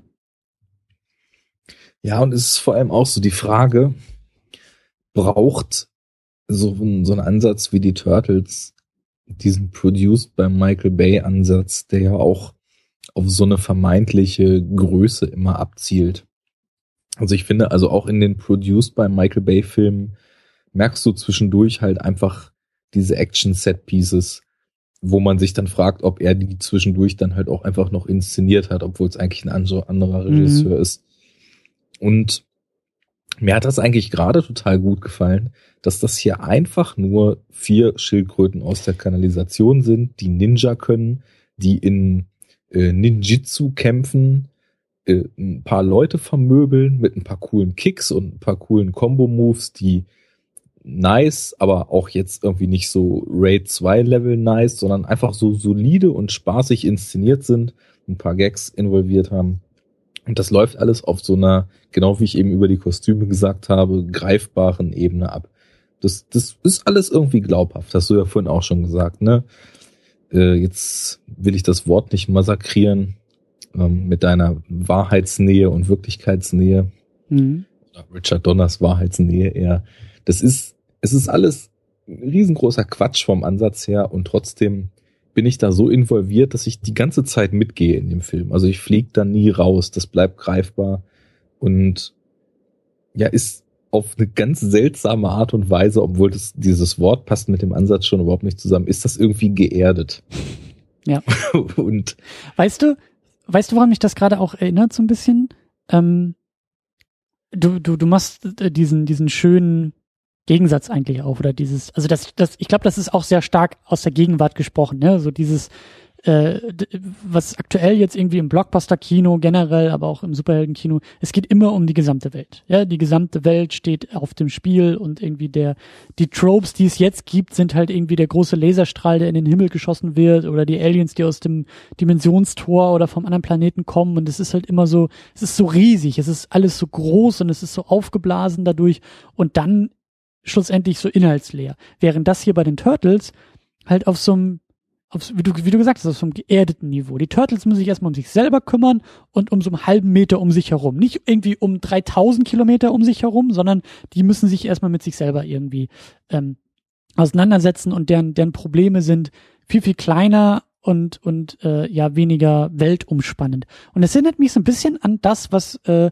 Marvel bei Netflix macht. Ja, die, die Netflix-Serien, äh, erste Staffel Daredevil habe ich da, habe ich da konkret vor Augen, ist die einzige, die ich komplett geguckt habe. Ähm, das ist halt auch, das wird ja immer, wird ja immer so bezeichnet als Street Level, was diese Netflix, was dieses Netflix äh, Universum, Mini-TV-Universum, was ja Teil des großen Filmuniversums ist, bla bla bla, aber was auf diesem Netflix äh, Niveau passiert, ist halt eben nicht das, was im Kino passiert. Bei Netflix oder zumindest in der ersten Staffel Daredevil, da geht es ja auch nicht darum, dass jetzt der Kingpin auf einmal die gesamte Welt versklaven will und nur Daredevil kann die gesamte Welt retten, sondern das ist in New York, das ist in seinem Bezirk, in seinem Viertel und da ist so dieser eine Gegenspieler und das reicht schon. So, die Avengers, mhm. die kümmern sich um die Aliens da draußen, aber er, er kümmert sich um die Probleme, die da in diesem kleinen Kiez in, in Hell's Kitchen irgendwie unterwegs sind. Und genauso ist das hier bei den Turtles. Also wenn du die Turtles, wenn du sozusagen das aus den 90ern in die Gegenwart transferieren willst, dann müsstest du das eigentlich nicht ins große Kino bringen, nicht ins irgendwie 150, 200 Millionen Dollar äh, Michael Bay äh, äh, spielt 9-11 nach Kino machen, sondern dann müsste das sozusagen bei Netflix passieren oder in den Dimensionen von Netflix. Dann kostet das vielleicht eher auch nur irgendwie 10 Millionen, 20 Millionen und hat dann irgendwie ein paar nette Moves und vielleicht einen coolen Setpiece und äh, tolle Sprüche. Aber das reicht auch und ich will den Punkt nur ganz kurz zu Ende bringen. Das ist halt auch das, was mir im Genre fehlt. Das Genre ist halt mittlerweile einfach so festgefahren in diesem größer, besser, weiter, was ich ja damals bei Superman 1 gesagt habe, ist eigentlich die Bedingung für das Genre in, in meinen Augen. Das Problem ist aber, dass es davon sich zumindest in der Gegenwart irgendwie nicht mehr distanzieren kann. Hollywood funktioniert auch leider nicht mehr so, dass diese mit Budget-Filme, also im, im mittleren Budgetrahmen, äh, die gibt's ja sowieso nicht mehr. Es gibt nur noch Filme irgendwie für eine Million Dollar, was, was wenig Geld ist, oder Filme für 200 Millionen Dollar, was halt viel, viel Geld ist. Und dazwischen gibt's halt einfach nichts mehr. Und da müssten halt, oder da könnten auch Superheldenfilme reinspielen. Da könnten auch etablierte Helden, die Helden, die ihr fünftes Reboot irgendwie erfahren in den letzten drei Jahren, äh, die könnten da auch mit solchen Ansätzen funktionieren. Und da gucke ich zum Beispiel auch ganz besonders auf Spider-Man. Spider-Man könnte auch wie die Turtles oder wie Daredevil auf eher so, so einem kleineren Level funktionieren, als jetzt irgendwie wieder die komplette Stadt und das komplette Universum steht auf dem Spiel. So. Ja, ich finde auch die Stories müssen ja in gewisser Weise auch so ein bisschen den Eigenschaften des Helden angemessen bleiben. Ja. Dass ein Superman, der von Haus aus im God-Mode ist, dass der die ganze Welt vor der Zerstörung rettet, das ist halt auch in gewisser Weise ja der Figur schon inhärent, dass es um solche Sachen gehen muss, weil der ist halt einfach ein fliegender Gott, der auf die Erde gekommen ist. Was halt auch so für, für mich mal so ein Pro-Argument war, mit dem ich die Man of Steel Action verteidigt habe. Was ich da halt, also ob sie jetzt äh, gelungen oder ob sie jetzt kreativ ist, ist eine andere Frage. Aber die Scale, dass sich da halt zwei Götter aufs Maul hauen und dabei halt die halbe Welt kaputt geht, das passt halt schon so irgendwie. Nur, das ist alles völlig richtig und da unter, würde ich das dick unterstreichen, was du gerade gesagt hast. Ähm, es gehen so ein bisschen die Helden auch einem ab heutzutage, denen man einfach mal kleinere Stories vorsetzt. Ich weiß jetzt nicht, wie es bei Ant-Man war, den habe ich nicht gesehen, aber ja. Der war kleiner. der war also Thor ist halt auch äh, ein Gott. Iron Man hat eben auch, der kann mal eben auch mit seinem Anzug über die ganze Welt fliegen und kann irgendwie ziemlich viel platt machen. Ähm, ja, ich weiß auch nicht. Also Vision ist auch so ein Gott mittlerweile, der da entstanden ist. Es könnte halt auch zum Beispiel so vom vom Ansatz her könnte Black Panther zum Beispiel mal für eine kleinere Geschichte jetzt in seinem Solo-Film so oder herhalten. Captain America normalerweise.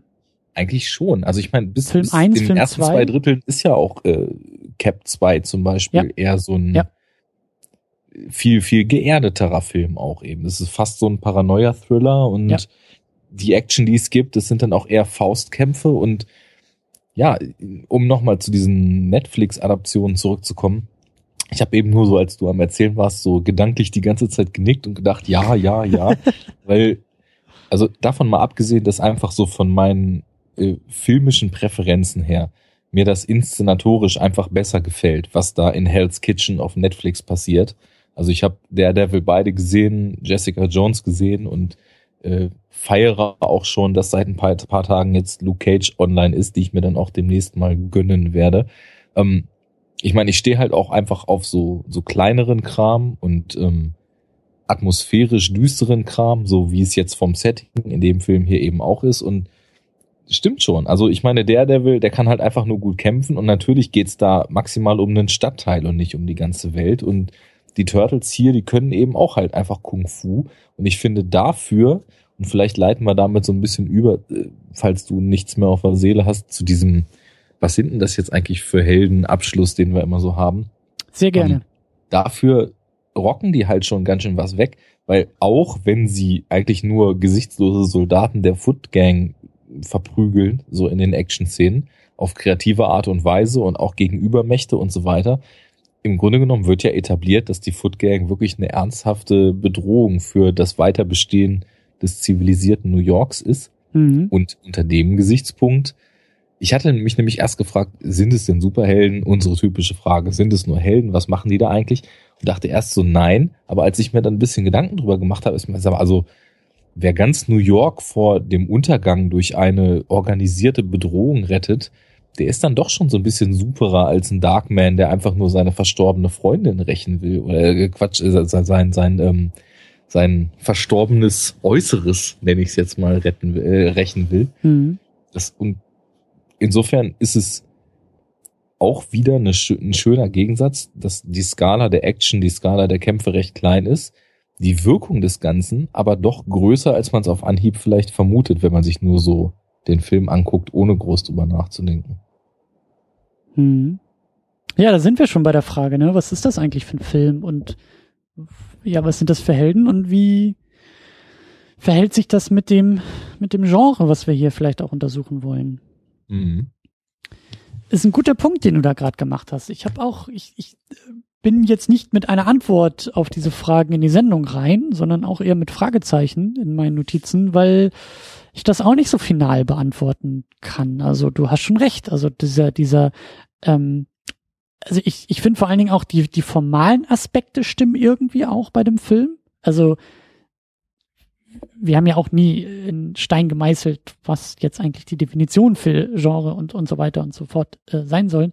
Aber ich finde, dass da irgendwie ja, so die, die, die Origin Story stimmt irgendwie, weil sie so albern und abgedreht ist und, und diese, diese, ja, die Turtles mit ihren Masken und mit ihren Kostümen und irgendwie hat das, hat das, hat das so ein, so ein, das hat einen Charme, der, und da kommt, glaube ich, auch diese Parodie auf das Genre her, also es, es bezieht sich ja eindeutig auf das Genre. Es steht ja eindeutig in einem Verhältnis zu diesem Genre. Also das finde ich ist schon, ist schon klar vorhanden. Anders jetzt finde ich zum Beispiel als bei Howard the Duck, wo, wo irgendwie für mich nicht so wirklich, wirklich das Spiel mit dem Genre erkennbar war oder mit Konvention des Genres oder so, sondern es halt eher so ein netter, ja, ähm, Actionfilm auf eine gewisse Art und Weise war. Aber halt eben, also ein Superheldenfilm braucht noch mehr als irgendwie nette Action. Und hier ist schon, wie gesagt, ein Bezug dazu da, ein Spiel irgendwie vielleicht auch schon sehr zaghaft und vor allen Dingen umso besser aus der heutigen Sicht. Also der Film verhält sich, glaube ich, schon fast eher stärker zu den Filmen, die alle danach kamen, als zu den Filmen, die davor kamen. Und irgendwie, ja, schwierig. Also ich glaube auch, dass das eine gewisse Form von Superhelden irgendwie sind in diesem Film. Ich weiß aber einfach nicht, und das ist vielleicht dann so der entscheidende Punkt, ob dieser Film wirklich so sehr auch eine Bedeutung für das Genre hat, ob er wirklich ein, ein bedeutender Vertreter in diesem Genre sein kann oder, und das wird jetzt glaube ich auch irgendwie langsam zum Running Gag, oder eher eine Fußnote zu dem Genre ist. ja, ähm, mir geht's genauso wie dir. Ich bin auch noch nicht mit einer fertigen Meinung jetzt in die Sendung reingegangen. Und ich glaube, was auch noch als Hinweis vielleicht entscheidend sein könnte, die Fortsetzungen driften halt noch weiter weg. Also das, es gibt Kann ein man Franchise. Das dem Film zum Vorwurf machen. Naja, das ist halt die Frage, wie du es dann irgendwie auch wie du den Film bewertest. Bewertest du den irgendwie als, also musst du das Franchise mitdenken und alles, was danach kam? Oder kannst du diesen Film so isoliert betrachten? Also ich glaube, es ist halt eher so ein, es sind so weiche Argumente, weißt du, die, die Waagschale, die pendelt schon hin und her.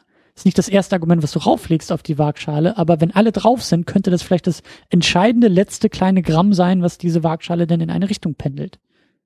Mhm. Naja, also ich meine, was haben wir denn alles in der Waagschale? Du hast eben schon gesagt, wir haben die Origin, wir haben irgendwie auch ein nettes Spiel, zumindest mit diesen typischen Geheimidentität und offene Identität, wobei das ein bisschen verzerrt ist, weil die eigentliche Identität bleibt ja komplett versteckt, weil die Turtles eben auch als Ninjas eben im, im Dunklen agieren und nicht gesehen werden. Mhm. Aber als Raphael dann mal auf die Straße geht, ist es ja, ja wenn, Darkman, ja. wenn Darkman nicht im gleichen Jahr erschienen wäre, würde ich sagen, fast schon eine Parodie dessen auch wieder mit Trenchcoat und Hut. Also zumindest wählt er irgendwie so einen verzweifelten Ansatz, um seine eigentliche Identität zu verbergen und sich so unter die Menschen zu mischen, was ja auch anscheinend kaum einer sieht, dass da eine Schildkröte mit Trenchcoat und Hut rumläuft. Ich fand das auch so geil im Kampf mit Casey Jones. Ich glaube, die prügeln sich fünf Minuten lang und als der Hut dann langsam mal wegfliegt, dann merkt er, hey, Moment mal, du siehst aber ganz schön komisch aus, Kollege. So, ach, das ist dir vorher nicht aufgefallen, dass du ein grünes Gesicht irgendwie äh, grün und blau schlägst. So, okay. Ja, er fragt ihn auch noch irgendwas Geiles. Are you some kind of weirdo or something? Irgendwie so. ja. Wobei, hey, es ist New York, also das kann ich bestätigen, auch im Jahr 2015, da laufen schon sehr, sehr merkwürdige Gestalten rum. Also da fällt vielleicht so ein grüner Turtle erst auf den dritten Blick auf. Also, ja. Ja, gut. Und dann haben wir in der Waagschale eben noch, ja, eine, eine heldenhafte Aktion, die schon ja nicht larger than life, aber eben doch larger als das, was ein Cop in einem Cop-Thriller bewegen kann. Und vor allen Dingen auch mit dieser, mit dieser auch im Film selbst deutlich gemachten Zielgruppe. Also die Turtles richten sich ja auch, die Foot Gang richtet sich ja an Jugendliche, an, an, an eher jüngere Jugendliche, ja. fast noch Kinder, die zum, ja, zu wie soll man sagen, zum Gesetzesbruch ja eigentlich irgendwie. Weißt du, es ist cool, es ist rebellisch und das ist ja auch dieser eine Junge da von April, der ja auch so, so wunderbar geläutert wird. Und irgendwie finde ich halt diese Verhandlung von Gut und Böse und damit auch die Adressierung dieser Verhandlung, die ja wirklich deutlich im Film gemacht ist. Ja, also so ein Film wie, weiß ich nicht, äh, Batman, den wir jetzt geguckt hatten, der richtet sich auch an ein älteres Publikum. Oder oder klar, die Superman-Sachen sind auch deutlich für jung irgendwie. Gerade die, die Superman 3 oder sowas finde ich ist irgendwie noch mal jünger, irgendwie so von der Adressierung her oder 4 auch. Aber es ist irgendwie, ich finde es so charmant, dass der Film hier nicht großartig oder nicht übermäßig kodiert, was er eigentlich vermitteln will. Und an wen ja. er es vermitteln will. Und das ja. finde ich macht ihn irgendwie wieder zu so einem zumindest sympathischen Vertreter der ganzen Nummer. Sympathisch ist er sowieso durch und durch. Kinder, lasst euch nicht von Arcade Games, Punkrock und Skateboards ködern. Das führt euch ins Verderben. Eine Sache will ich aber noch ganz kurz anmerken, die ich wirklich, wirklich interessant und, und fast schon beeindruckend fand in dem Film, was glaube ich heute einfach, oder zumindest nicht in dieser Art von Film möglich ist. Ähm, in der einen Szene irgendwie, ich weiß gar nicht mehr wann, aber ich glaube, als man das erste Mal in diesem Secret Hideout der Foot Gang unterwegs ist, da sitzen halt echt, lass die 15 sein, 14 oder so, so Jugendliche, die halt rauchen. Ja, die mhm. rauchen und trinken halt Pepsi und spielen halt am Arcade-Automaten. Und aus der heutigen Sicht ist halt irgendwie so das krasseste, so dass halt irgendwie Teenager rauchend in einem Film gezeigt werden, der für, für Kinder ist. So, das, das, das machst du heute nicht mehr. Das geht nicht mehr eigentlich so in diesem Film. Ja, aber die Kodierung, wie du gerade schon sagtest, ist eindeutig. Später stellt sich heraus, sie waren auf dem falschen Weg. Ja, ja. War alles böse.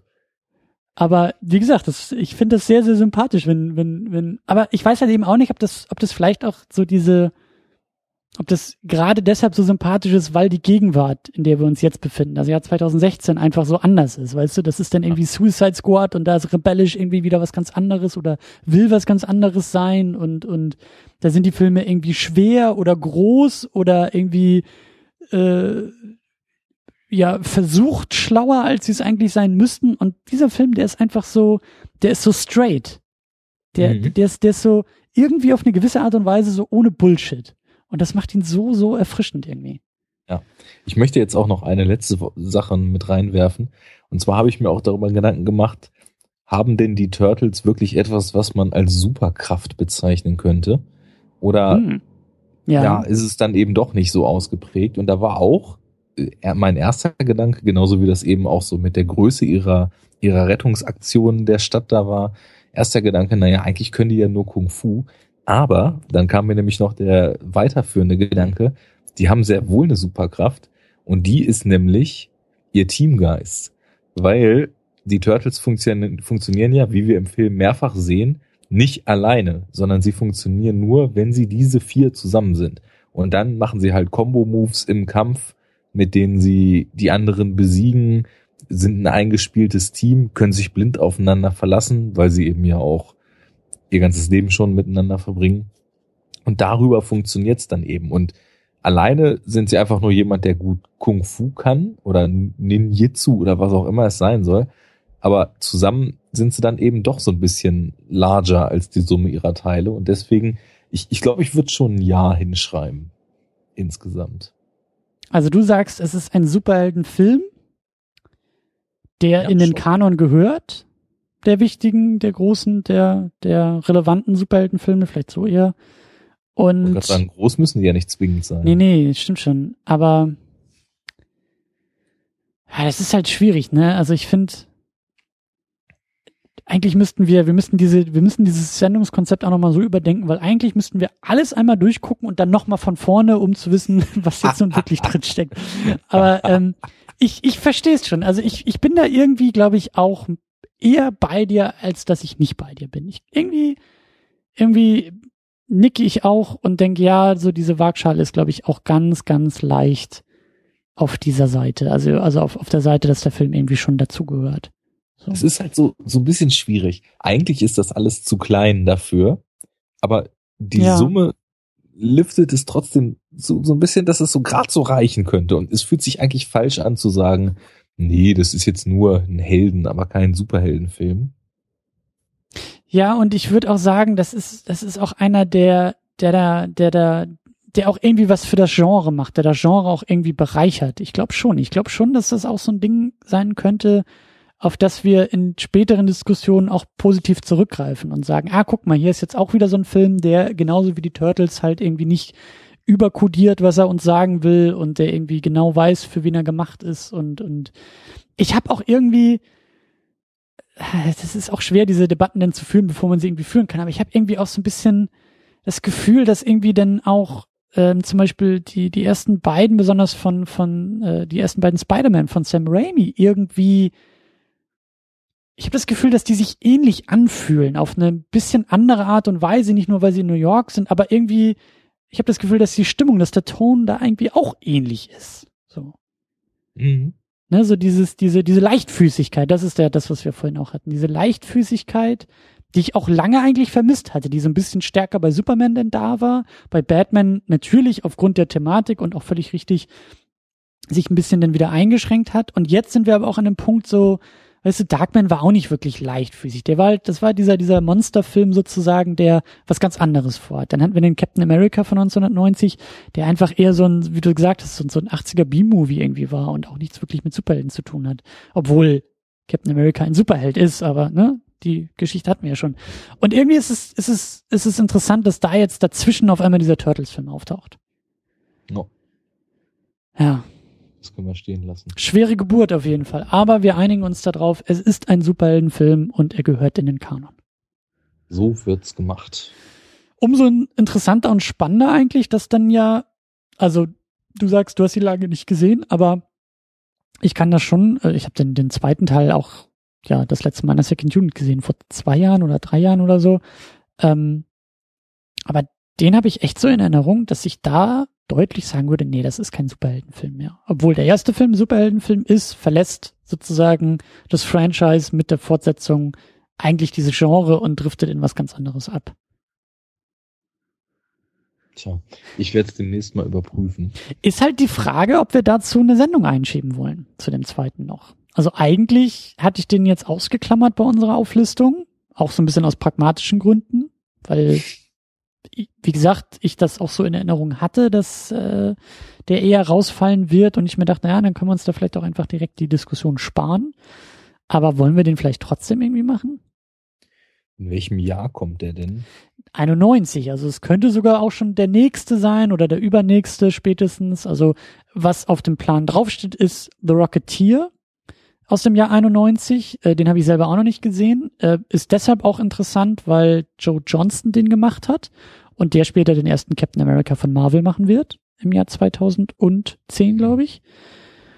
Oder 2011. Und ähm, der, also The Rocketeer auch ein gewiss, eine gewisse Fanbase hat und dadurch vielleicht auch schon wieder seinen, seinen Reiz gewinnt. Also es gibt Leute, die für diesen Film, glaube ich, lautstark so eintreten, dass sie sagen, das ist ein guter Film. Punkt. Und dann. Ja, selbst in unseren Kommentaren schon, als es da genau. um die Kanon ging. Genau. Ich, ich mag ja diesen Begriff Kultfilm nicht, aber es gibt eine, eine Kultfraktion um diesen Film, würde ich sagen. Und mhm. das, da, also der ist für mich halt gesetzt. So, das ist einfach klar, auch da wieder, um zu sehen, hey, Joe Johnson, der nachher den Captain America macht, so gibt's da vielleicht irgendwie äh, Beobachtungen, die man machen kann. Ist es vielleicht nachher auch wichtig für die für die Captain America Diskussion, vielleicht auf diesen Film dann zurückgreifen zu können und so weiter und so fort. Allein und weil ich den halt auch noch nicht kennen und und ähm, kennenlernen will, ist der für mich eigentlich schon schon sehr sehr interessant und sehr sehr wichtig. Aber der zweite Turtles Film, was meinst du? Komm, wir machen's. Weil wir werden noch so viel zweite Teile haben. Und ich mhm. finde so diese Kontextualisierung zwischen einem ersten Film und einem zweiten Film eigentlich immer ziemlich spannend.